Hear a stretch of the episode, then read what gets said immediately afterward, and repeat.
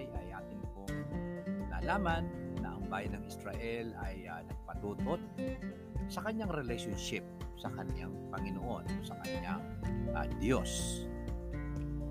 Sa pamamagitan noon ay uh, siya ay uh, tumanggap ng punishment, rejection sa Panginoon. Subalit sa bandang huli ay napakaganda naman ng pangako ng Panginoon sa kanila na i-restore niya, i-reaffirm niya ang kanyang tipanan or covenant sa bayan ng Israel dahil siya ang Panginoon niyang Diyos. At sa araw nito ay atin namang tatalakayin ang aspeto naman ng the law of marriage o ang batas ng pag-aasawa.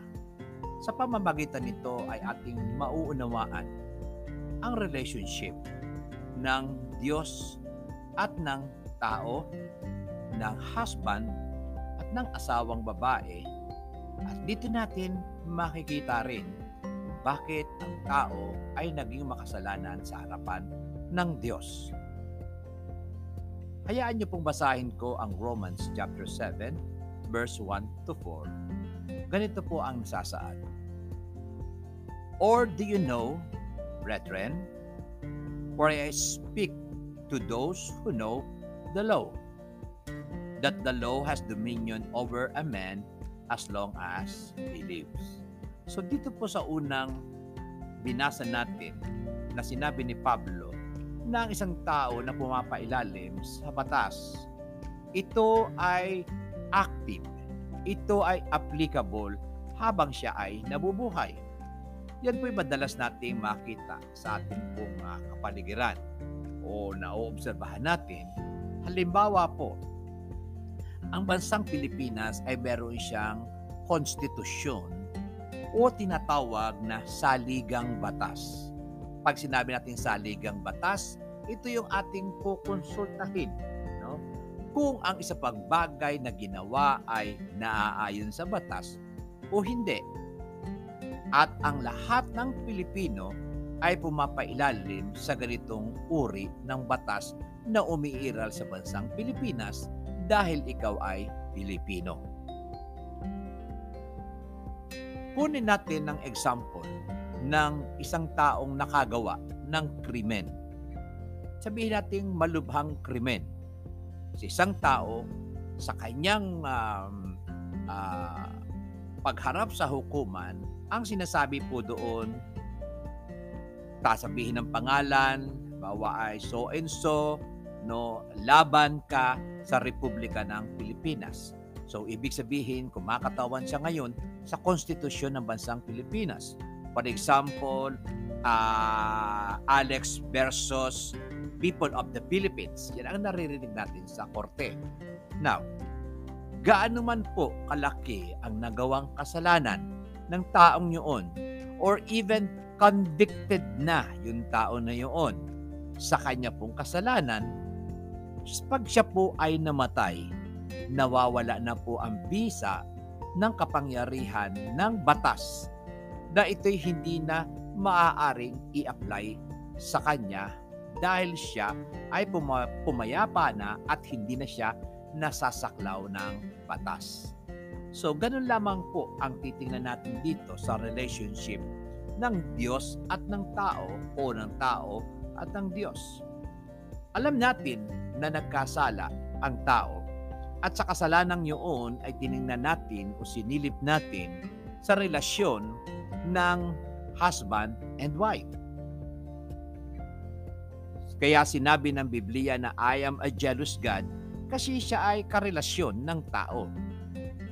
At sa pamamagitan nga ng pagkakasalang iyon, na higit niyang pinahalagahan ang kaaway, kaya ang kasalanan yun ay tinatawag na treason or pagtataksil at tinataguri ang adultery in the marriage context. Kaya ang tao ngayon ay naging makasalanan, ano man ang kanyang gawin, ay mananatili siyang makasalanan sa pamamagitan nito'y uunawain natin bakit ganun ba ang kalalagayan. Ipagpatuloy po natin. For the woman, so dinala po sa relasyon ng woman and the husband. or sa marriage. For the woman who has a husband is bound by the law to her husband as long as he lives. So ang isa daw pong asawang babae kapag siya ay may asawa, habang siya ay nabubuhay, siya ay pumapailalim sa batas ng pag-aasawa. So, yun ay active, yun ay kailangan pairalin kasi ito yung batas na sumasaklaw sa buhay may asawa. At sabi po dito sa verse 2, para praise be, ay ganito sinasabi, But if the husband dies, she is released from the law of her husband. Pag ika na namatay yung asawang lalaki, ay wala na at hindi na siya saklaw ng batas ng pag-aasawa dahil ang kanyang asawa ay patay na o tinatawag na nating widow.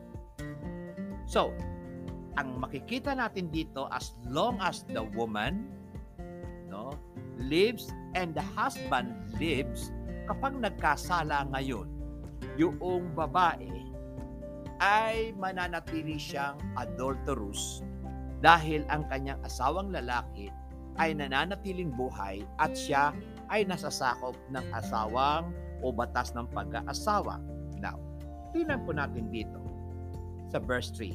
So then, if while her husband lives, she marries another man, she will be called an adulteress.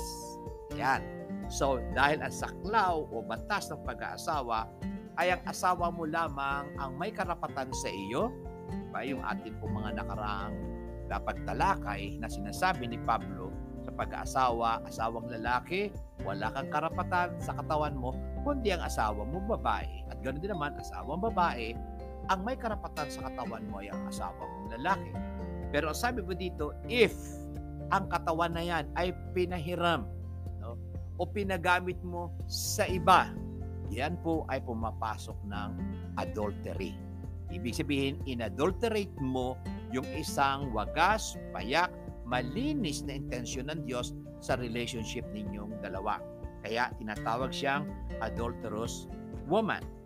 Now, ang sabi po dito, but if her husband dies, she is free from the law so that she is no adulteress though she has married another man. So pinakita po sa atin ng dalawang sitwasyon.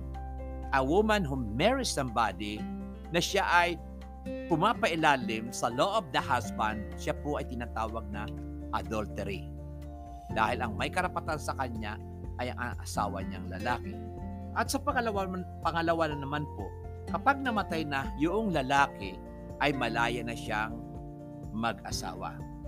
Now, therefore, my brethren, sabi dito, you also had become dead to the law through the body of Christ, that you may be married to another. Ayan. Dito po natin sasagutin yung unang katanungan natin sa panimula ng ating podcast na why Jesus need to die. Ito po ang kasagutan.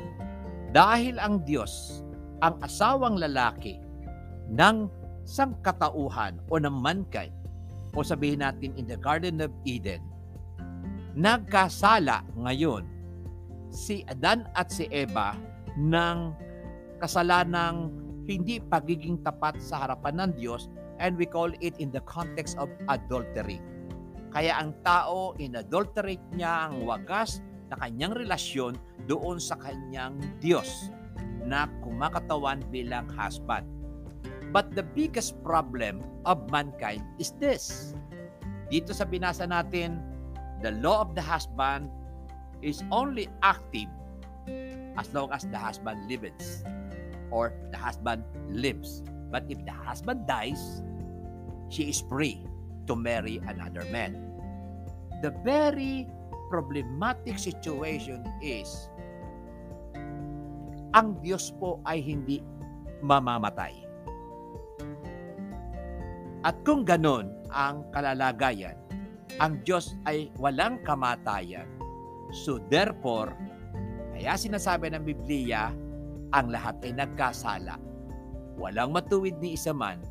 At sinabi ni Jesus, kung di tayo magsisisi, tayo ay mapapahamak.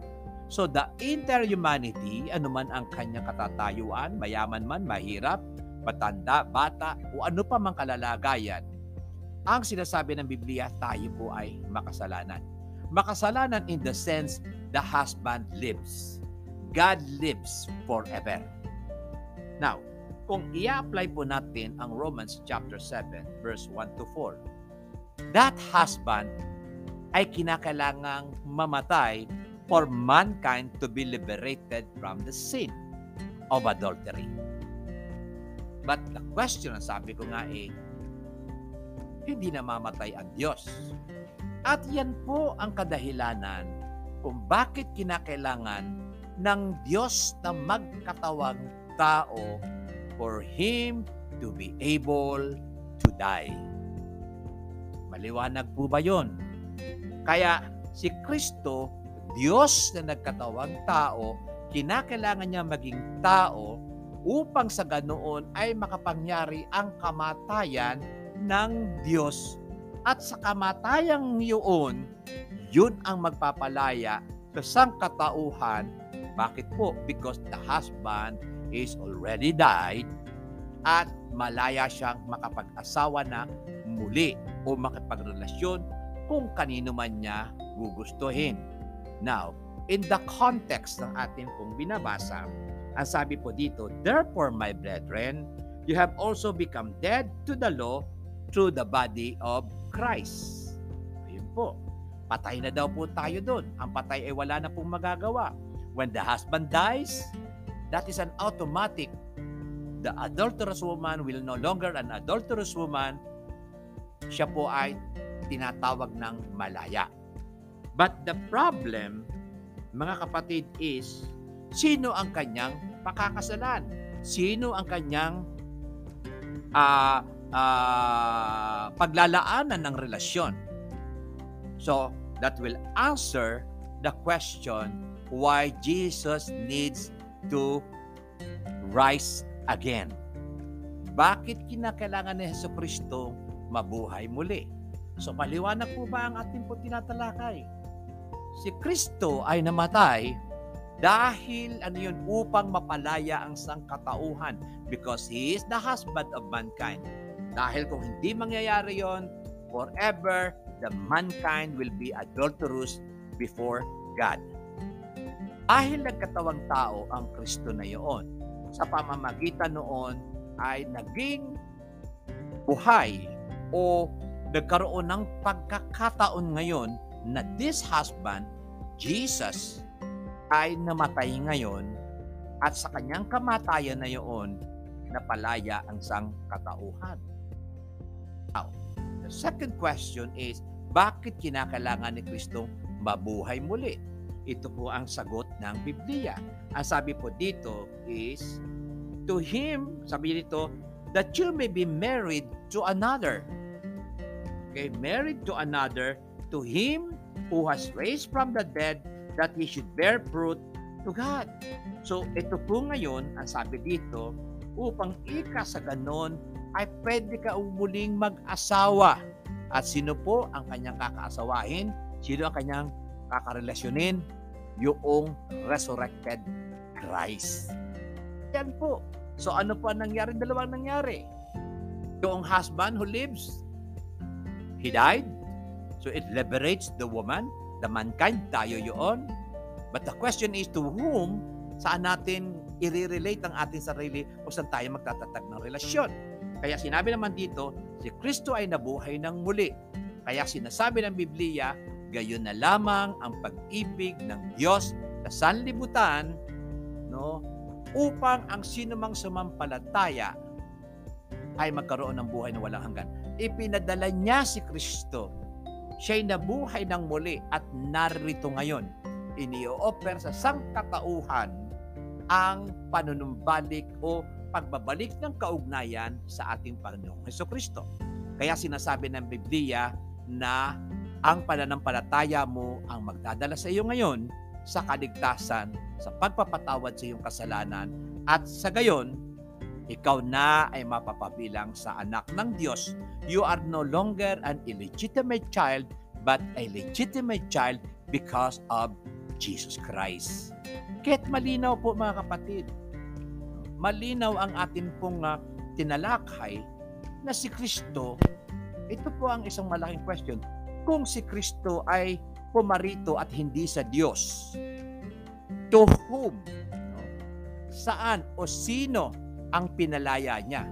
Because ang kautusan ay nagsasabi, the death of the husband.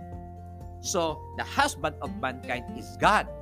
If Christ is that God no, in the bodily form, so therefore, His death is nonsense sa atin and we are still adulterous before God.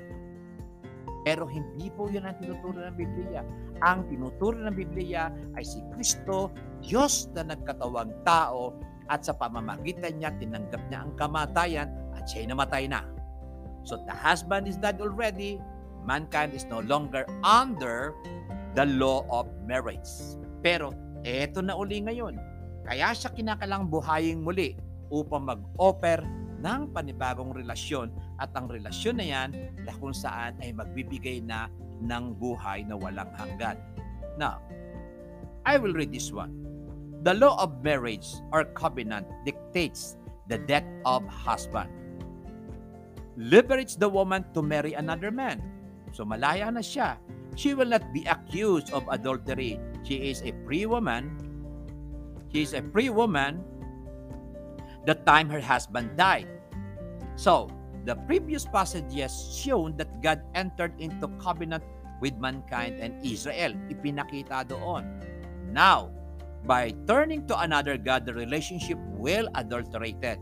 At yan nga po ay nangyari. The death of God is necessary for mankind and Israel to be liberated from the curse of the law, the law of marriage.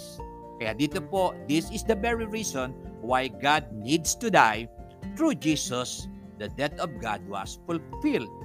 At sa pamamagitan din niya, doon tayo ngayon maglalagay ng ating kaugnayan sa Panginoon that He is now our Savior and Lord.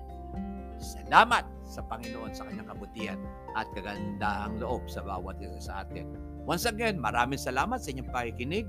At sa mga susunod nating pagtalakay ay ipagpapatuloy natin ang mga bagay na ito. God bless you.